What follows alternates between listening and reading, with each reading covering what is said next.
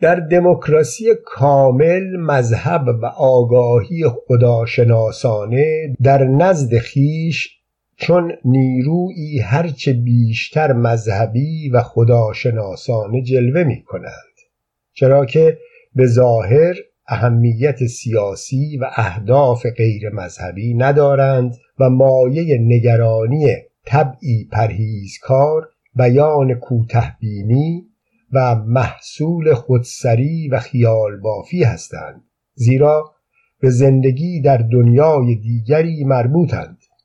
در اینجا مسیحیت از آن جهت به بیان عملی اهمیت مذهبی جهان شمول خود دست می‌یابد که گوناگون ترین جهان بینی ها در قالب مسیحیت گرد هم می آیند و از آن بالاتر از کسی خواسته نمی شود تا مسیحیت را بپذیرد بلکه تنها خواستار آن هستند که مذهب را به طور عام هر نوع مذهبی را بپذیرد. نگاه کنید به اثر بومون که قبلا به آن اشاره شد. از این رو آگاهی مذهبی از قنای تضادهای مذهبی و تنوع مذهبی برخوردار می شود به این ترتیب نشان دادیم که آزادی سیاسی از مذهب مذهب را که البته دیگر مذهبی ممتاز نیست دست نخورده بر جای می‌گذارد. تضاد پیرو یک مذهب خاص با شهروندی او تنها یک جنبه از تضاد غیر مذهبی عام میان دولت سیاسی و جامعه مدنی است. کاملترین دولت مسیحی دولتی است که خود را به عنوان دولت به رسمیت می‌شناسد و مذهب اعضای خود را نادیده می‌گیرد.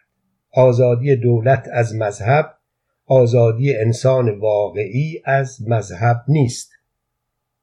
بنابراین ما مانند باور به یهودیان نمی‌گوییم شما بدون آزادی بنیادین از یهودیت نمی توانید از نظر سیاسی آزاد شوید. برعکس به آنها می‌گوییم آزادی سیاسی به خودی خود آزادی انسان نیست. چون شما می توانید از نظر سیاسی آزاد شوید. بی آنکه به طور کامل و پیگیر از یهودیت دست کشیده باشید. اگر شما یهودیان می‌خواهید از نظر سیاسی آزاد شوید بدون اینکه خود را از نظر انسانی آزاد کنید این شیوه ناقص و متضاد آزادی نه تنها در شما بلکه در ماهیت و مقوله آزادی سیاسی نهفته است. اگر شما خود را در محدوده این مقوله اسیر میابید علت آن وجود محدودیتی همگانی است. همان گونه که دولت با وجود اینکه دولت است زمانی که با یهودیان برخوردی مسیحی می کند به موعظه مسیحیت می پردازد یهودیان نیز گرچه یهودی هستند هنگامی که خواستار حقوق مدنی می شوند برخوردی سیاسی می کنند اما اگر انسان هرچند یهودی بتواند از نظر سیاسی آزاد شود و به حقوق مدنیش دست یابد آیا خواهد توانست ادعای به اصطلاح حقوق بشر داشته باشد و به آنها دست یابد؟ باور این امکان را نفی می کند نقل قول مسئله این است که آیا چنین یهودی یعنی یهودی که خود از آن دارد مجبور است بنا به ماهیت حقیقیش در انزوای دائم از دیگر انسانها زندگی کند قادر به کسب حقوق جهان شمول بشر و اعطای آنها به دیگران هست؟ مفهوم حقوق بشر تنها در قرن گذشته بر جهان مسیحیت کشف شد. این مفهوم در فطرت انسانها نیست بلکه تنها در مبارزه با سنتهای تاریخی که انسان تا آن زمان با آنها پرورش پیدا کرده بود پدید آمده است. از این رو حقوق بشر هدیه طبیعت یا میراث تاریخ گذشته نیست بلکه ثمره مبارزه با اصل و نسب حادث و امتیازاتی است که تاکنون در طول تاریخ از نسلی به نسل دیگر منتقل شده است. این حقوق محصول فرهنگ است و تنها آنان که آن را به دست آورده و شایسته آن هستند می توانند صاحب آن باشند. ولی آیا یهودیان به راستی می توانند صاحب آنها شوند؟ مادام که یهودیند ماهیت حقیری که از آنان یهودی می سازد ناچار بر طبیعت انسانی که باید آنها را به عنوان انسان به دیگر انسانها پیوند دهد غلبه می کند و آنان را از غیر یهودیان جدا می سازد. با این جدایی اعلام می کنند که ماهیت خاصی که از آنان یهودی می سازد ماهیت حقیقی و عالی ترین ماهیتشان است و ماهیت انسانی آنان باید به آن تمکین کند. به همین سان مسیحیان نیز به عنوان مسیحی نمی توانند حقوق بشر را اعطا کنند. همانجا صفحات 19 و 20 به نظر باور انسان باید حق ویژه اعتقاد را فدا کند تا بتواند حقوق جهان شمول بشر را دریافت کند. بگذارید لحظه ای به بررسی به اصطلاح حقوق بشر یا دقیقتر بگوییم. حقوق بشر در شکل اصیل آن در شکل این حقوق نزد کاشفان آنها یعنی مردم آمریکای شمالی و فرانسوی ها بپردازیم. حقوق بشر بخشی از حقوق سیاسی است. حقوقی که تنها در زندگی جمعی با دیگر انسانها می تواند اعمال شود. محتوای آن مشارکت در جماعت و به طور مشخص در جماعت سیاسی در حیات دولت است. این حقوق در قلمرو مقوله آزادی سیاسی در مقوله حقوق مدنی می گنجد و همان گونه که دیدیم به هیچ رو مشروط به حذف بیچون و چرا و قطعی مذهب و بنابراین یهودیت نیست حال میماند بررسی بخش دیگر حقوق بشر تا آنجا که با حقوق شهروندان مقایرت پیدا می کند. این حقوق شامل آزادی وجدان و حق داشتن هر مذهبی است که شخص برگزیند حق ویژه اعتقاد خواه به صورت یک جز از حقوق بشر و یا به عنوان پیامد یکی از این حقوق حق آزادی با سراحت به رسمیت شناخته می شود. اعلامیه حقوق بشر و حقوق شهروند سال 1791 ماده ده هیچ کس نباید به خاطر اعتقاداتش حتی اعتقادات مذهبیش مورد آزار قرار گیرد این موضوع تحت عنوان حقوق بشر در بخش اول قانون اساسی سال 1791 نیز تضمین شده است. آزادی هر انسان در اجرای فرایز مذهبی که به آن اعتقاد دارد. اعلامیه حقوق بشر و حقوق شهروندان سال 1793 در ماده هفت اجرای آزادانه فرایز مذهبی را جزء حقوق بشر گنجانیده است. در واقع این اعلامیه در مورد حق انسان به بیان افکار و عقایدش برپایی اجتماعات و اجرای فرایز مذهبیش تا آنجا پیش می رود که می گوید ضرورت اعلام این حقوق ناشی از پیشورز وجود استبداد یا خاطره اخیر آن است. این مورد را با قانون اساسی سال 1795 بخش چهارده ماده 354 مقایسه کنید. قانون اساسی پنسیلوانیا ماده 9 بند سوم. تمام انسانها دارای حق طبیعی و غیر قابل فسخ پرستش قادر متعال مطابق با وجدان خیش هستند و هیچ کس را به طور حقوقی نمی‌توان برخلاف میلش مجبور به پیروی برپایی یا حمایت از هیچ مذهب یا کلیسایی کرد. هیچ مقام بشری در هیچ شرایطی نمی‌تواند در امر وجدان دخالت کرده یا نیروهای روان را کنترل کند. قانون اساسی نیو, همشا... نیو همپشایر مواد پنج و شش. در میان این حقوق طبیعی برخی ماهیتا انتقال ناپذیرند چرا که هیچ چیز جای آنها را نمی‌گیرد. حق وجدان از آن جمله است. بومون همانجا صفحات 213 و 214 مقایرت میان مذهب و حقوق بشر چنان با مفهوم حقوق بشر بیگانه است که حق مذهبی بودن بشر و به جا آوردن فرایز مذهبی مذهب برگزیده شخص آشکارا در میان مواد حقوق بشر گنجانده شده است. حق ویژه اعتقاد حق جهان شمول انسان است. حقوق بشر به این ترتیب از حقوق شهروند متمایز است. بشر ممتاز از شهروند کیست؟ هیچ کس جز عضو جامعه مدنی. چرا عضو جامعه مدنی صرفا بشر خوانده می شود؟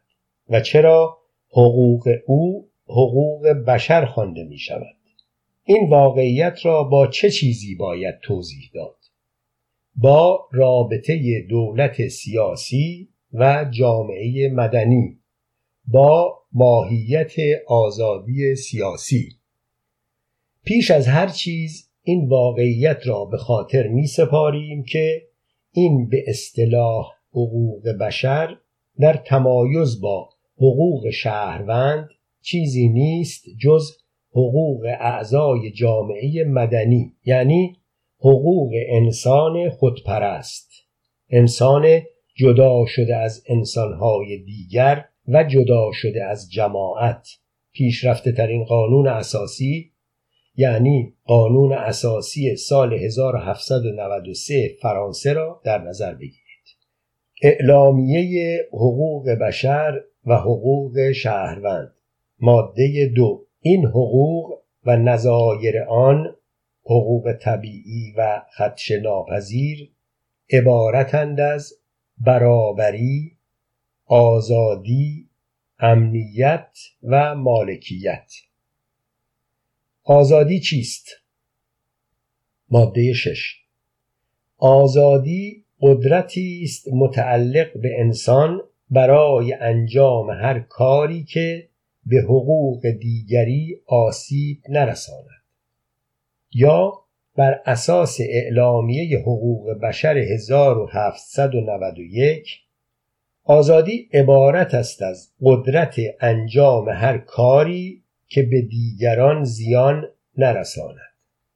بنابراین آزادی حق انجام هر کاری است که به دیگری آسیب نرساند. قانون حدود آنچه را که هر کس می‌تواند بدون آسیب رساندن به دیگری عمل کند تعیین می کند همان گونه که مرز بین دو مزرعه با تیرهای چوبی تعیین می شود آزادی مورد پرسش آزادی انسانی است که چون ذره یگانه و مجزا به درون خود خزیده است.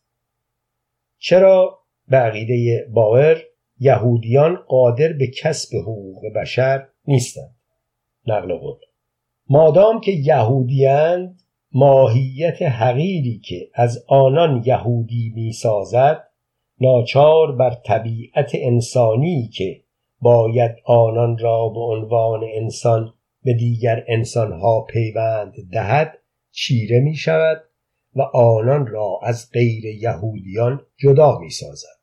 همانجا صفحه 20 اما حق برخورداری انسان از آزادی نه بر پایه همکاری انسان با انسان که بر پایه جدایی انسان از انسان قرار دارد. این حق حق جدایی است. حق فرد محدود شده ای که به درون خود خزیده است. کاربرد عملی حق برخورداری انسان از آزادی حق برخورداری او از مالکیت خصوصی است. حق برخورداری انسان از مالکیت خصوصی چیست؟ ماده 16 قانون اساسی سال 1793 حق مالکیت حقی است متعلق به تمام شهروندان. برای آنکه بتوانند از اموال و درآمد خیش و ثمرات کار و کوشش خود بهرهمند گردند و آنها را به میل خیش مصرف کنند. بنابراین حق مالکیت خصوصی عبارت است از حق برخورداری انسان از های خود و داشتن اختیار مصرف آنها به میل خیش بدون توجه به انسانهای دیگر. مستقل از جامعه یعنی حق سودجویی شخصی. همین آزادی فردی و کاربرد عملی آن است که بنیان جامعه مدنی را تشکیل می‌دهد. چون این حقی هر انسانی را وامی دارد که انسانهای دیگر را نه عامل تحقق آزادی خیش بلکه مانع آن بداند. این حق پیش از هر چیز حق بشر را بهرهمندی از اموال و درآمد و ثمرات کار و کوشش خود و مصرف آنها به میل خیش اعلام می کند. از سایر مفاد حقوق بشر برابری و امنیت باقی می ماند. برابری که در اینجا به مفهوم غیر سیاسی آن به کار می رود چیزی نیست جز برابری در آن آزادی که در بالا بیان شد. یعنی حق هر فرد به اندازه دیگری چون یک ذره خودبسنده. قانون اساسی سال 1795 مفهوم این برابری را بنابر اهمیتش چنین تعریف می کند ماده 3 برابری به معنی آن است که قانون برای همه یکسان است چه برای حمایت از آنها و چه برای مجازات آنها.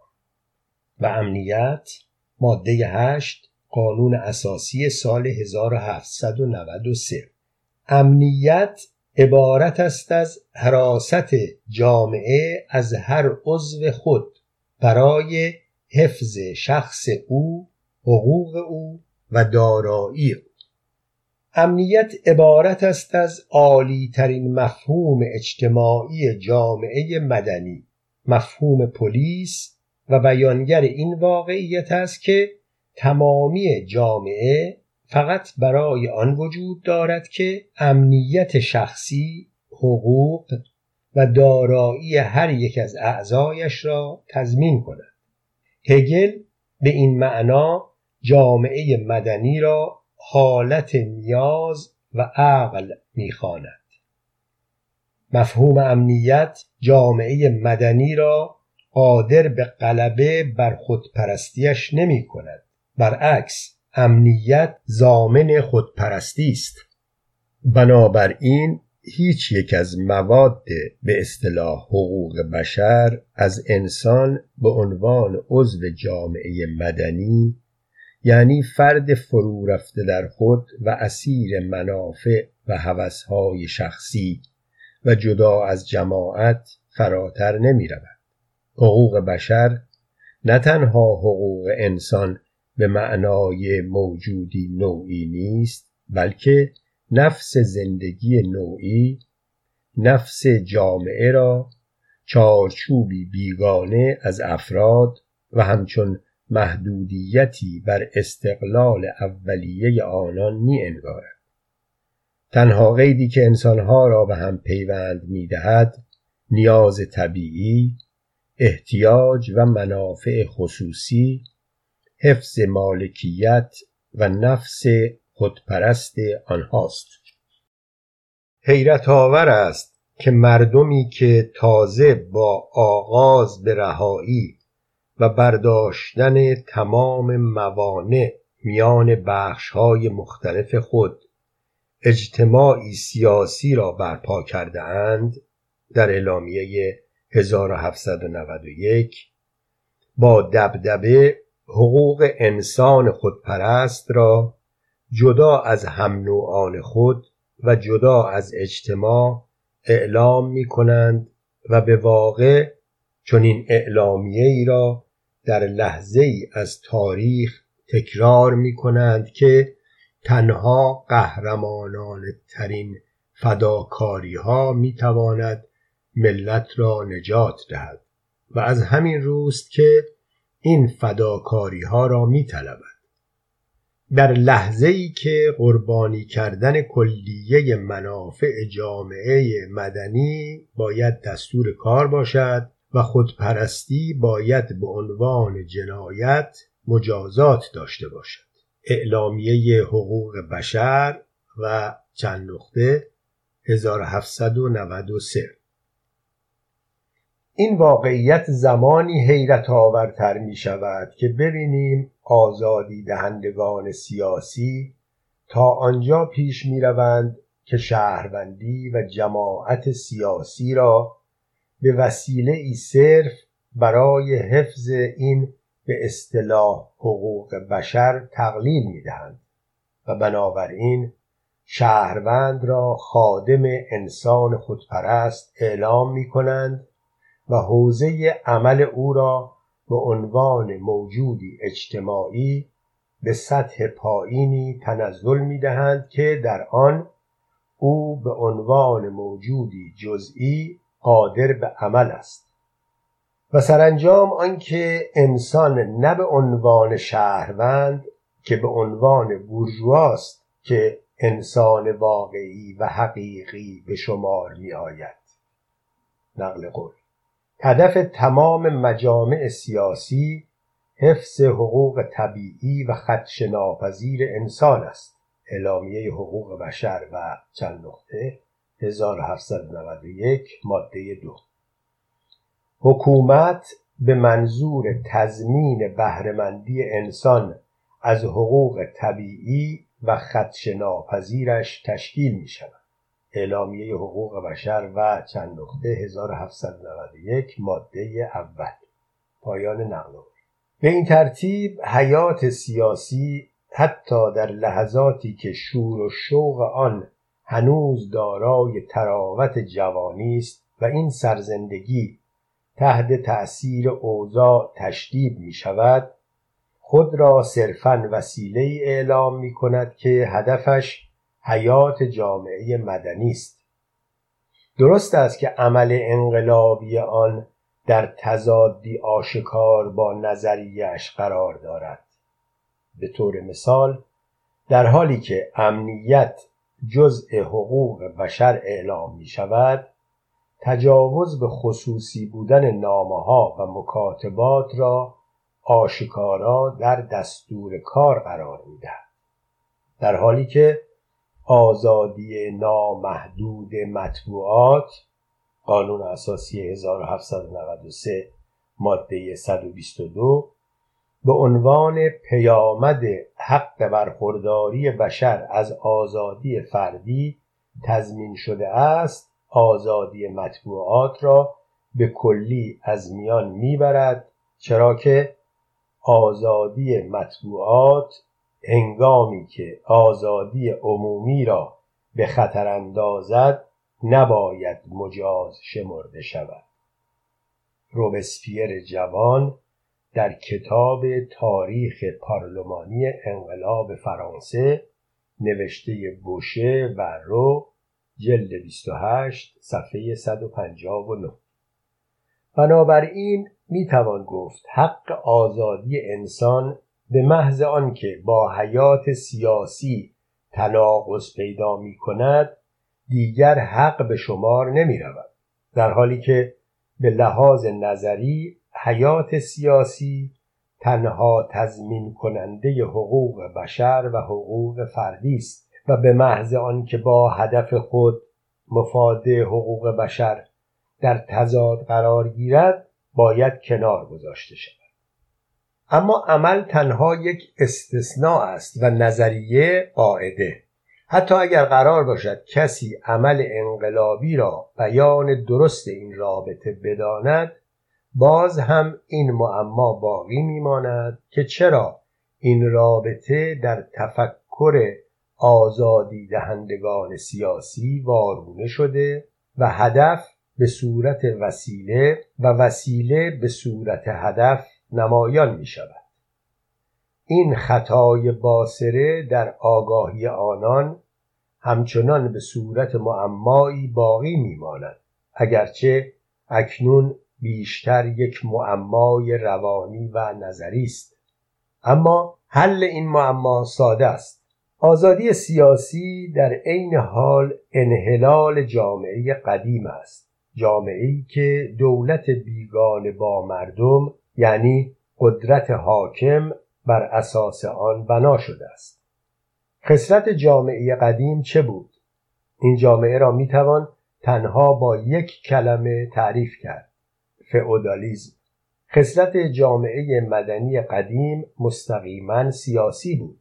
به دیگر سخن عناصر زندگی مدنی مانند مالکیت یا خانواده و شیوه کار به شکل مالکیت اربابی رسته ها و پیچه ها به سطح عناصر زندگی سیاسی ارتقا یافته بودند.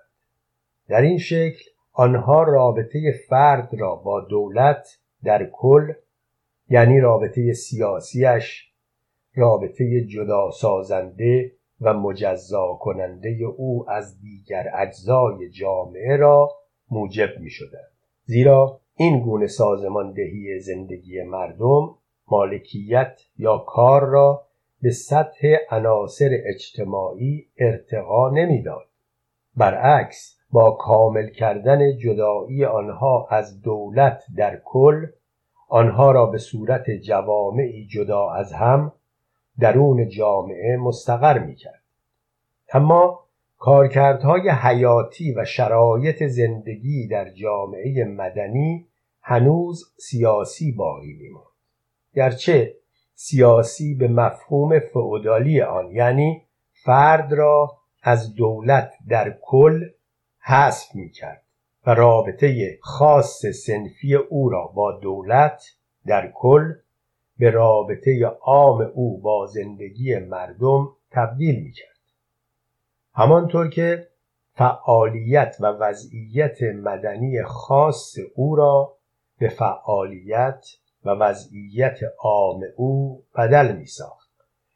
در نتیجه این سازماندهی وحدت دولت و نیز آگاهی اراده و فعالیت چنین وحدتی یعنی قدرت عام دولت به ناچار به صورت امر خاص یک فرمانروا و رعایایش در می آمد که از مردم جدا شدند انقلاب سیاسی با واژگونی این قدرت حاکم امور دولتی را به امور مردم تبدیل کرد.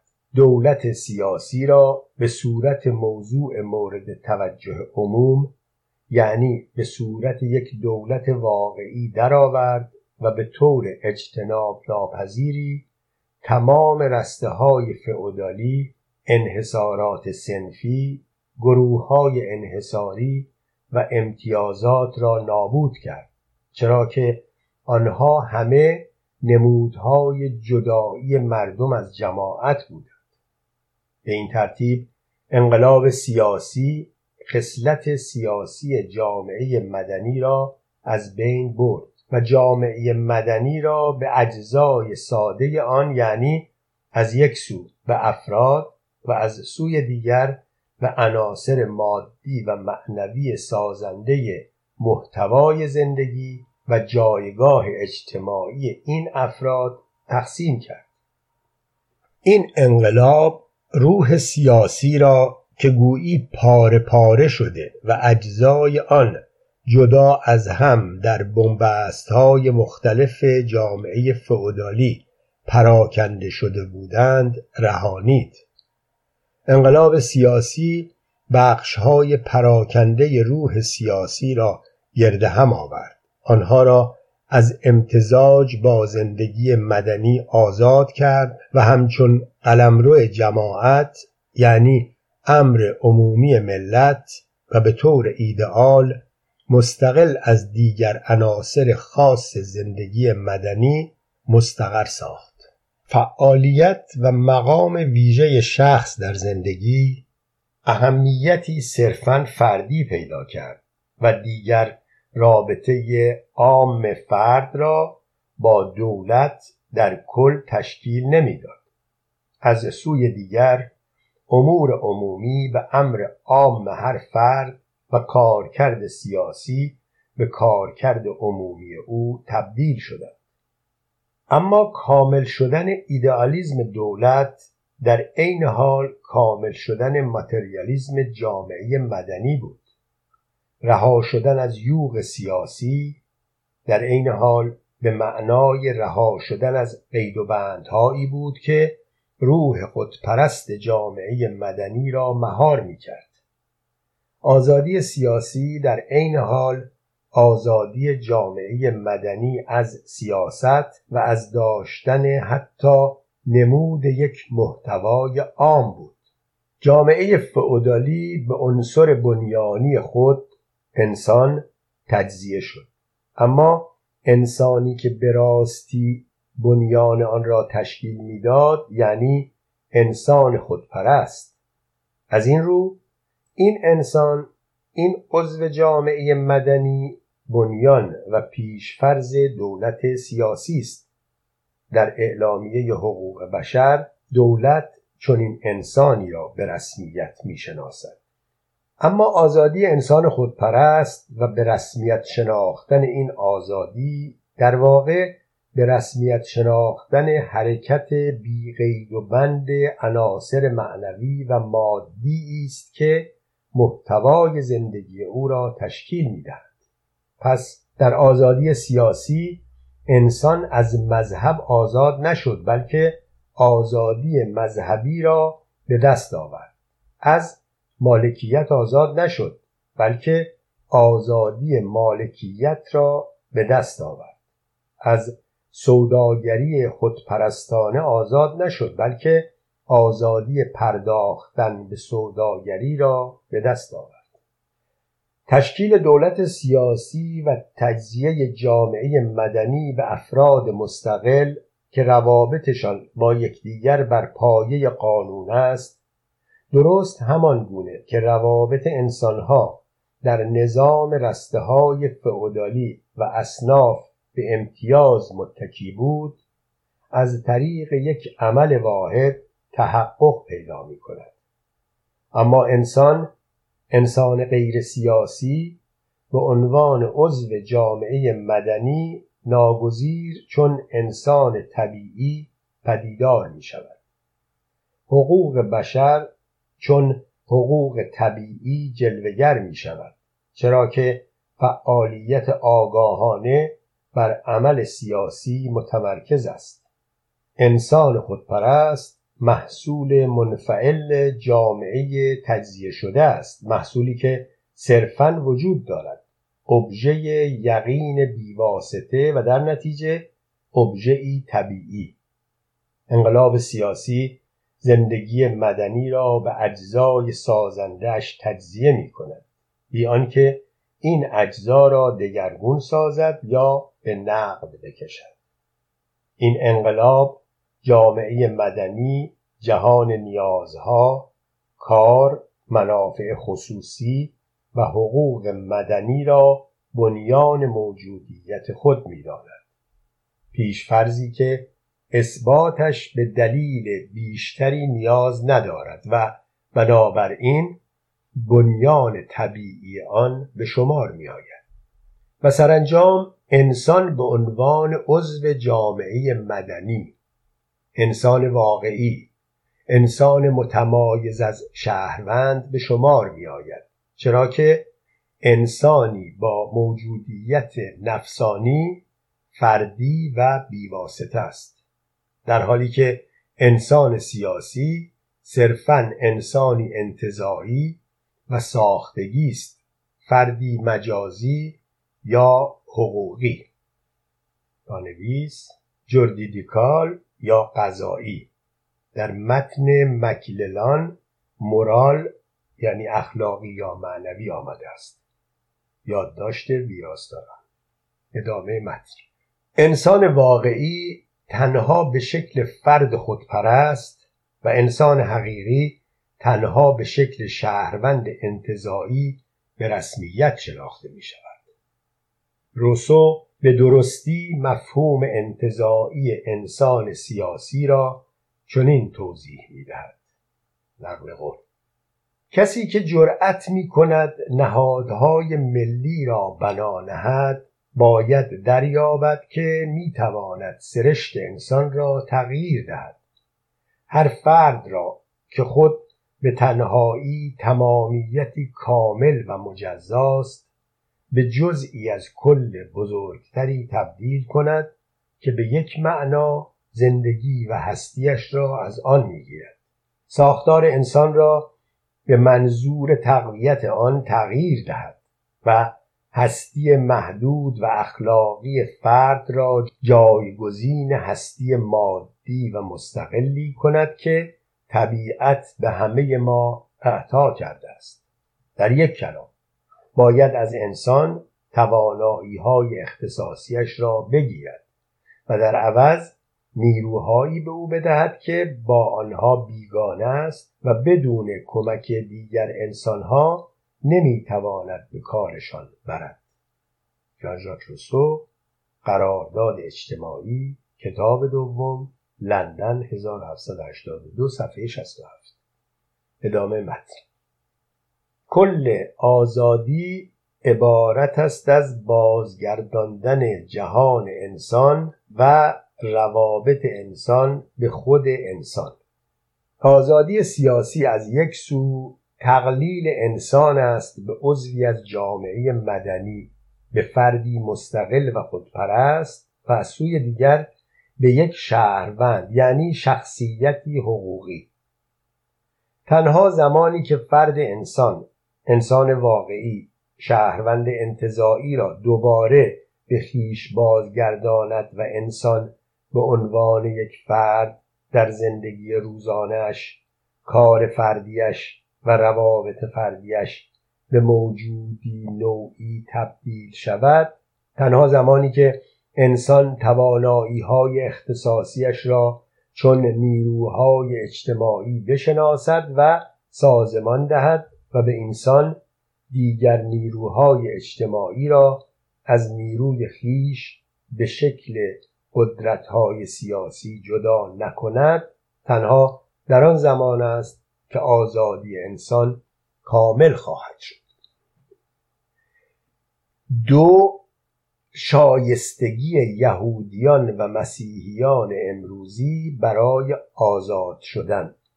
نوشته برونو بایر 21 برگ صفحه 56 تا 71 بایر به این شکل به رابطه میان مذاهب یهودی و مسیحیت و همچنین رابطه آنها با نقد می‌پردازد. رابطه آنها با نقد همانا رابطه آنها با شایستگی آزاد شدن است. نقل قول مسیحیان تنها با یک مانع روبرو هستند. مذهب خود تا بتوانند مذهب را به طور کلی کنار بگذارند و در نتیجه آزاد شوند. اما یهودیان نه تنها از ماهیت یهودی خود بلکه از پیشرفت و کمال مذهبشان نیز باید دست بکشند. پیشرفتی که با آنها بیگانه مانده است. همانجا صفحه 71 پایان نقل ادامه متن. به این ترتیب بایر مسئله آزادی یهودیان را به مسئله صرفا مذهبی تبدیل می کند اینکه یهودیان چشمانداز بهتری برای رستگاری دارند یا مسیحیان مسئله است در حیطه الهیات که در اینجا به شکل روشن فکرانش تکرار می شود کدام یک از آنها بیشتر شایستگی آزاد شدن را دارد؟ دیگر این پرسش مطرح نمی شود که کدام یک انسان را آزاد می کند یهودیت یا مسیحیت. برعکس پرسش این است که نفی یهودیت انسان را آزادتر می کند یا نفی مسیحیت؟ نقل قول. یهودیان اگر بخواهند آزاد شوند باید به جای گرویدن به مسیحیت به انحلال مسیحیت انحلال مذهب به طور کلی و به کلام دیگر روشنگری نقد و پیامد آن یعنی انسانیت آزاد ایمان پیدا کند. همانجا صفحه هفتاد. ادامه متن. برای یهودیان هنوز موضوع ایمان پاورجاست اما دیگر نه ایمان به مسیحیت بلکه ایمان به انحلال مسیحی. باور از یهودیان می‌خواهد که از ذات مذهب مسیحی بگسلند درخواستی که به گفته خودش از تکامل ذات یهودیت بر نمیخیزد. از آنجا که باور در اثرش به نام مسئله یهود یهودیت را چیزی جز نقد ناشیانه مذهبی مسیحیت نمی‌داند و بنابراین صرفا برای آن اهمیتی مذهبی قائل است می‌توان پیش بینی کرد که آزادی یهودیان نیز از نظر او به عملی فلسفی خداشناسانه تبدیل شود. باهر میپندارد که ماهیت ایدئال و انتظاعی یهودیان یعنی مذهبشان تمامی ماهیت آنها را تشکیل می‌دهد. از این رو به درستی نتیجه می‌گیرد که نقل قول. هنگامی که یهودیان قانون محدود خود را کنار می‌گذارند هنگامی که یهودیت خود را لغو می‌سازند خدمتی به بشریت نمی کند همانجا صفحه 65 ادامه متن. بر این اساس رابطه یهودیان و مسیحیان به این شرح است. تنها نفع مسیحیان در آزادی یهودیان نفع عام انسانی یعنی یک نفع نظری است. یهودیت واقعیتی است که دین مذهبی مسیحی را میآزارد. به محض آنکه مذهبی بودن این دید از میان رود آزاردهندگی این واقعیت نیز از میان خواهد رفت. آزادی یهودیان به خودی خود وظیفه مسیحیان نیست.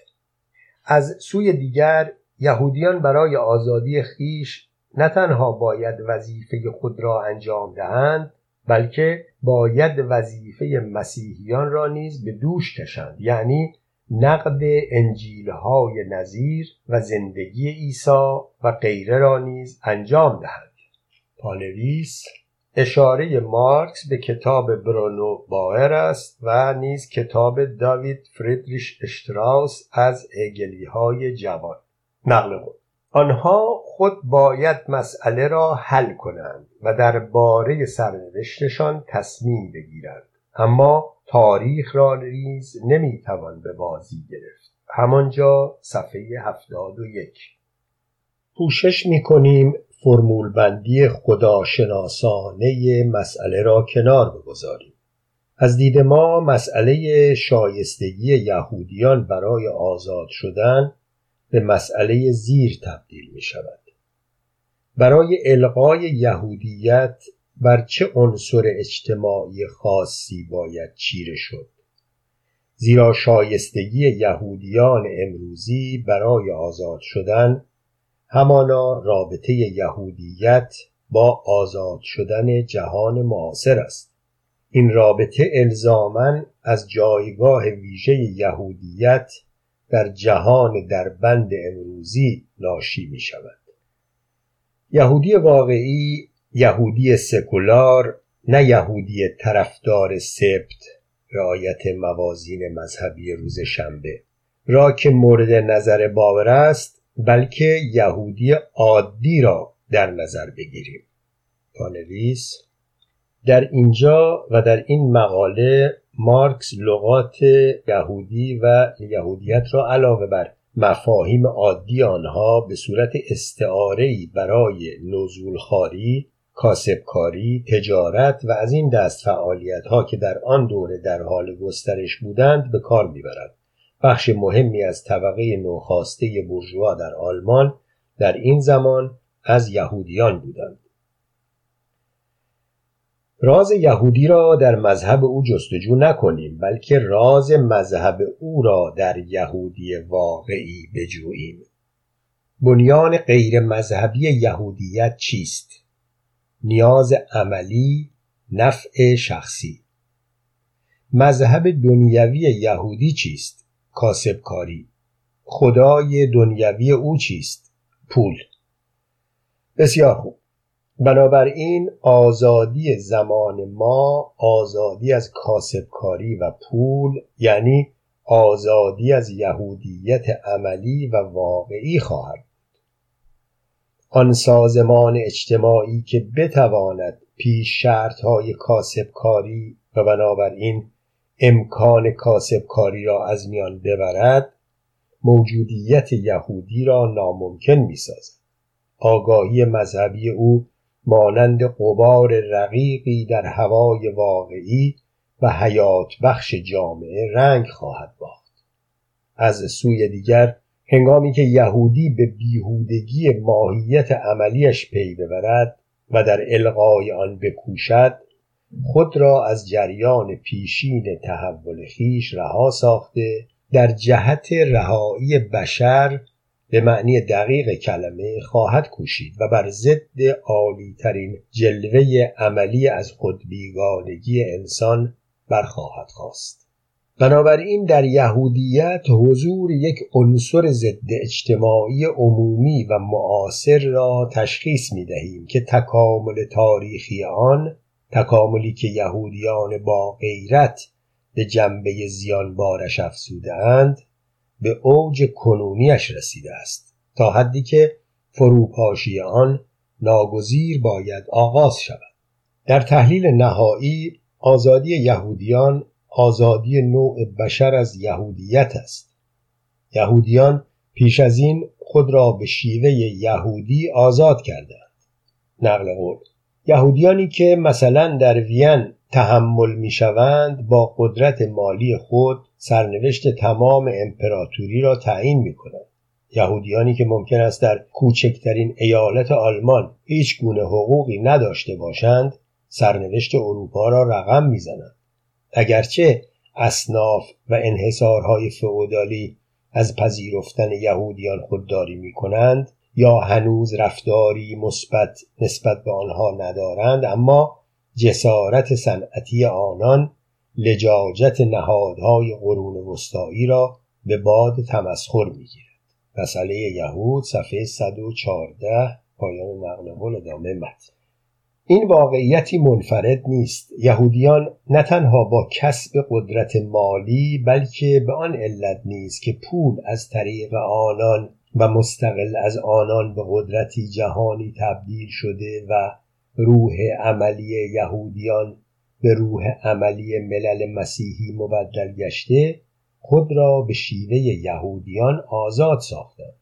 یهودیان تا آن حد خود را آزاد ساختند که مسیحیان یهودی شدند به طور مثال سروان همیلتون گزارش می دهد نقل قول اهالی با ایمان و از نظر سیاسی آزاد نیو انگلند چون آن روحانی تروایی هستند که حتی کمترین کوششی برای رهایی خود از افعیهایی که به دورشان پیچیده اند نمی کند.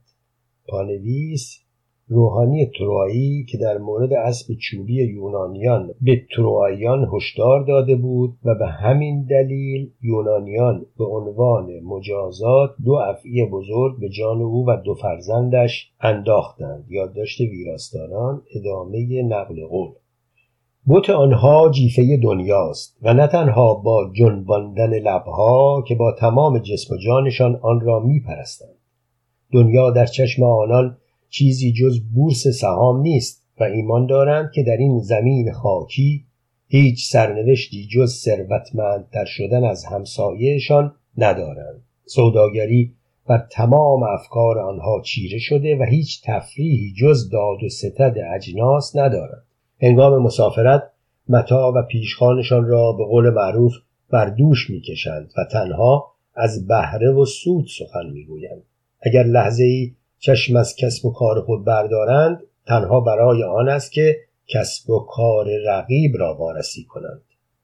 همیلتون صفحات 109 و 110 ادامه من در واقع در آمریکای شمالی چیرگی عملی یهودیت بر دنیای مسیحیت شکل بیپرده و عادی خود را به دست آورده است. در آنجا حتی موعظه های کتاب آسمانی و وعظ مسیحیت به کالاهای تجاری تبدیل شدند و بازرگان ورشکسته به انجیل می‌پردازد همان گونه که واعظ ثروتمند شده به کسب و کار.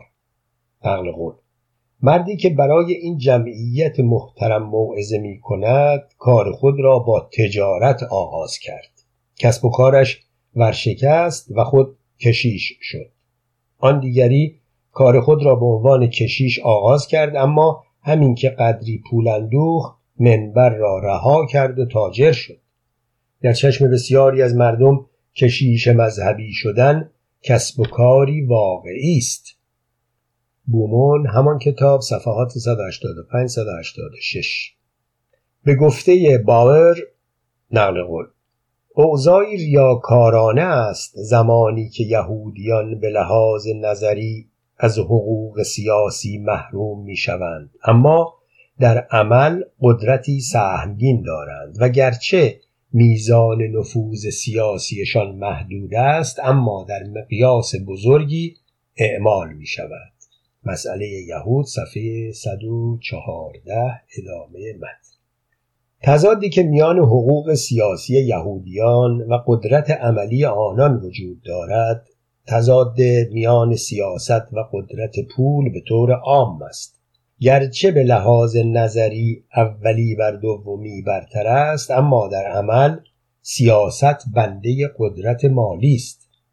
یهودیت نه تنها به عنوان نقد مذهبی مسیحیت نه تنها به عنوان شک مجسم درباره منشأ مذهبی مسیحیت در کنار آن حفظ شده بلکه روح عملی یهودی یهودیت یا تجارت به همان اندازه حفظ شده و حتی به بالاترین درجه تکامل خود در جامعه مسیحی رسیده است. یهودیان که اعضای ویژه جامعه مدنی هستند فقط نمود ویژه از یهودیت جامعه مدنی می باشند یهودیت نه به رغم تاریخ که به علت آن حفظ شده است. جامعه مدنی پیوسته یهودیت را از بطن خود میزاید. بنیان آشکار و پنهان مذهب یهود چه بود؟ نیاز عملی خودپرستی.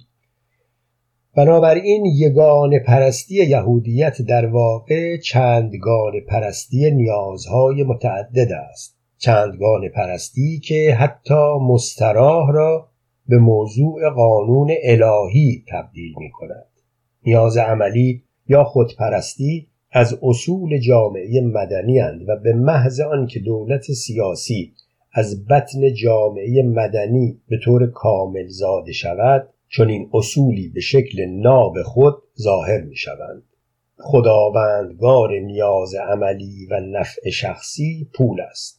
پول خداوندگار رشک ورز اسرائیل است که هیچ خدای دیگری تا به مقاومت در برابر آن را ندارد پول تمام خدایان انسان را به پستی میکشاند و آنها را به کالا تبدیل می کند. پول ارزش جهان شمول و قائم به ذات تمام چیزهاست و از این رو همه جهان انسان و طبیعت را از ارزشهای ویژه خود توهی کرده است. پول جوهر بیگانه شده کار و هستی انسان است و این جوهر بیگانه بر او چیره می شود و او آن را می پرستد. خداوند یهودیان دنیوی گشته و به خدای جهان تبدیل شده است. خداوند واقعی یهودیان اسکناس است. خدای او چیزی نیست جز پنداری از اسکناس. آن نگاه به طبیعت که زیر سیطره مالکیت خصوصی و پول باشد تحقیر واقعی و تباهی عملی طبیعت است. طبیعت به راستی در مذهب یهود وجود دارد اما تنها به شکل خیالی. به این معناست که توماس مونستر این را تحمل ناپذیر می داند که تمام مخلوقات به مالکیت خصوصی در آمدند ماهیان دریا پرندگان هوا و درختان زمین مخلوقات هم باید آزاد شوند. پانویس توماس مونستر 1490 یا 1489 1525 مبلغ مسیحی و رهبر جنبش دهقانی در دوره نهزت اصلاح دینی آلمان. او مردم را به نوعی جامعه ناکجا آبادی مساواتگرا بر اساس زندگی جماعتی دعوت می‌کرد. انگلز مونستر را یک دموکرات واقعی تا آنجا که زمانش اجازه می‌داد می‌شناسد ادامه متن تحقیر نظریه هنر تاریخ و انسان به عنوان هدفی در خود که به شکل انتظاعی در مذهب یهود وجود دارد دیدگاه واقعی و آگاهانه و فضیلت انسان پول پرست است. نفس رابطه نوعی انسان رابطه زن و مرد و نظایر آن موضوع داد و ستد قرار می‌گیرد. زنان خرید و فروش می شود.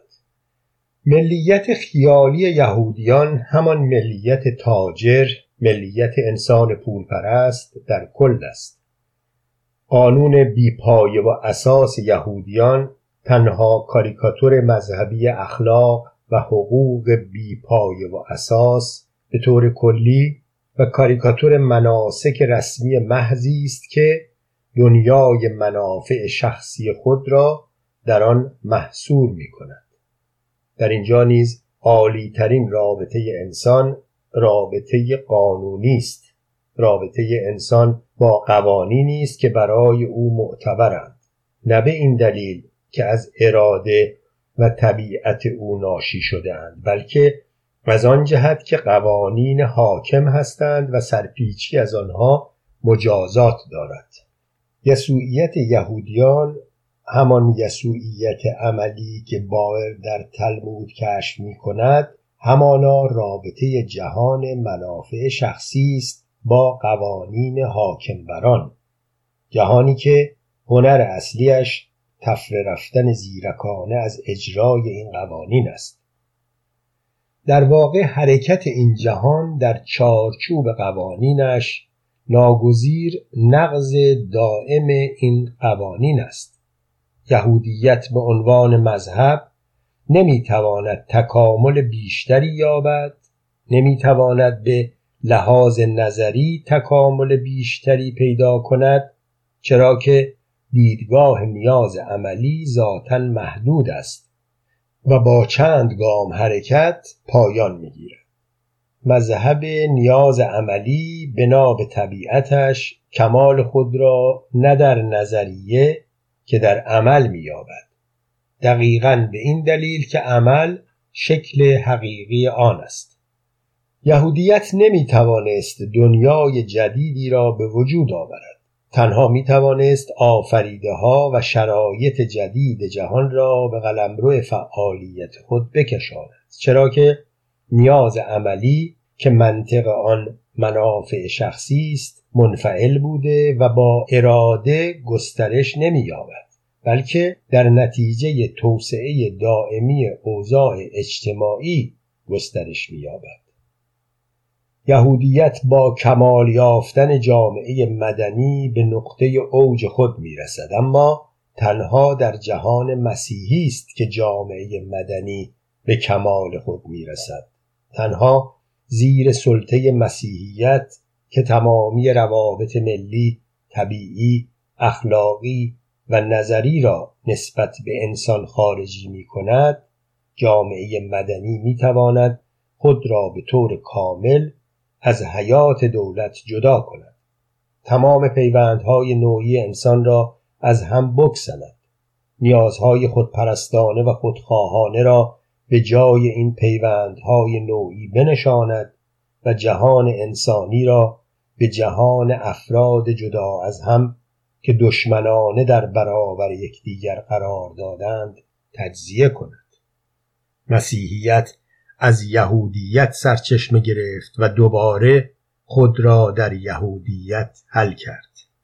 مسیحی از ابتدا یهودی نظریه پرداز بود. بنابراین یهودی مسیحی اهل عمل است و مسیحی اهل عمل مسیحی دوباره یهودی شده است. مسیحیت تنها به ظاهر بر یهودیت چیره شد. مسیحیت بیش از آن شریف و روحانی بود که بتواند بینزاکتی نیاز عملی را جز با رساندن آن به عرش اعلا از میان ببرد. مسیحیت تفکر متعالی یهودیت است. یهودیت کاربرد عملی و عادی مسیحیت است. اما این کاربرد زمانی می توانست همگانی شود که مسیحیت به عنوان یک مذهب تکامل یافته بیگانگی انسان از خود و طبیعت را به جهت نظری تکمیل کرده باشد.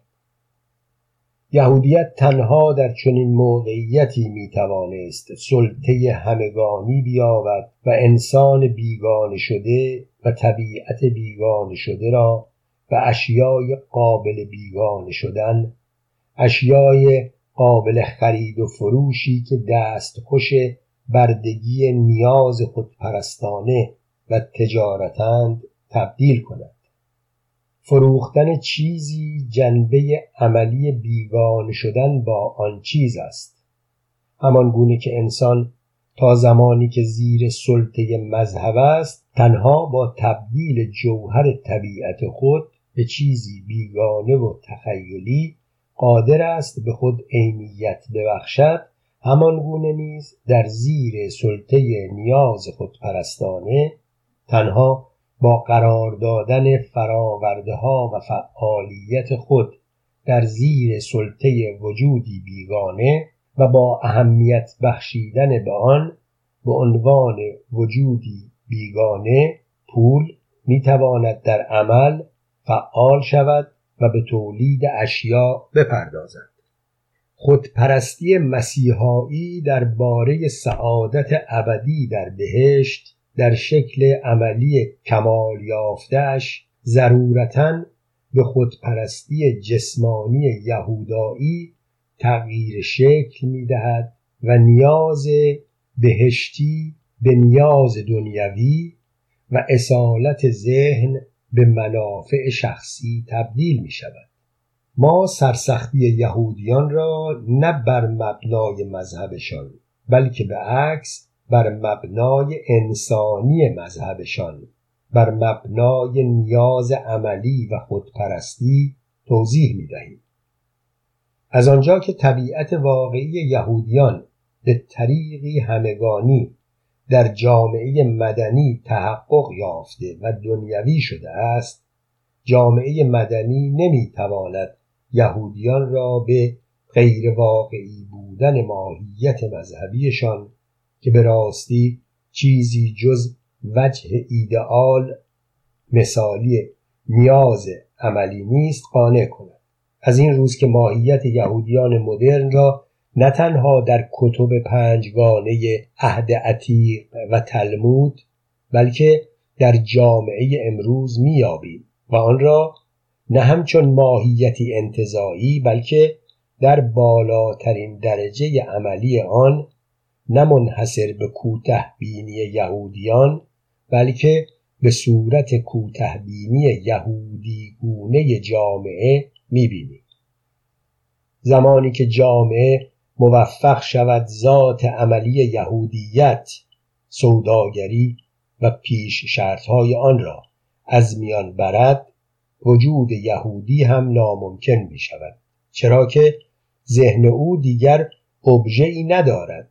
چرا که بنیان سوبژکتیو یهودیت نیاز عملی انسانی شده است. چرا که تعارض میان هستی فردی و مادی انسان و هستی نوعی او از میان برداشته شده است. آزادی اجتماعی یهودیان همانا آزادی جامعه از یهودیت است.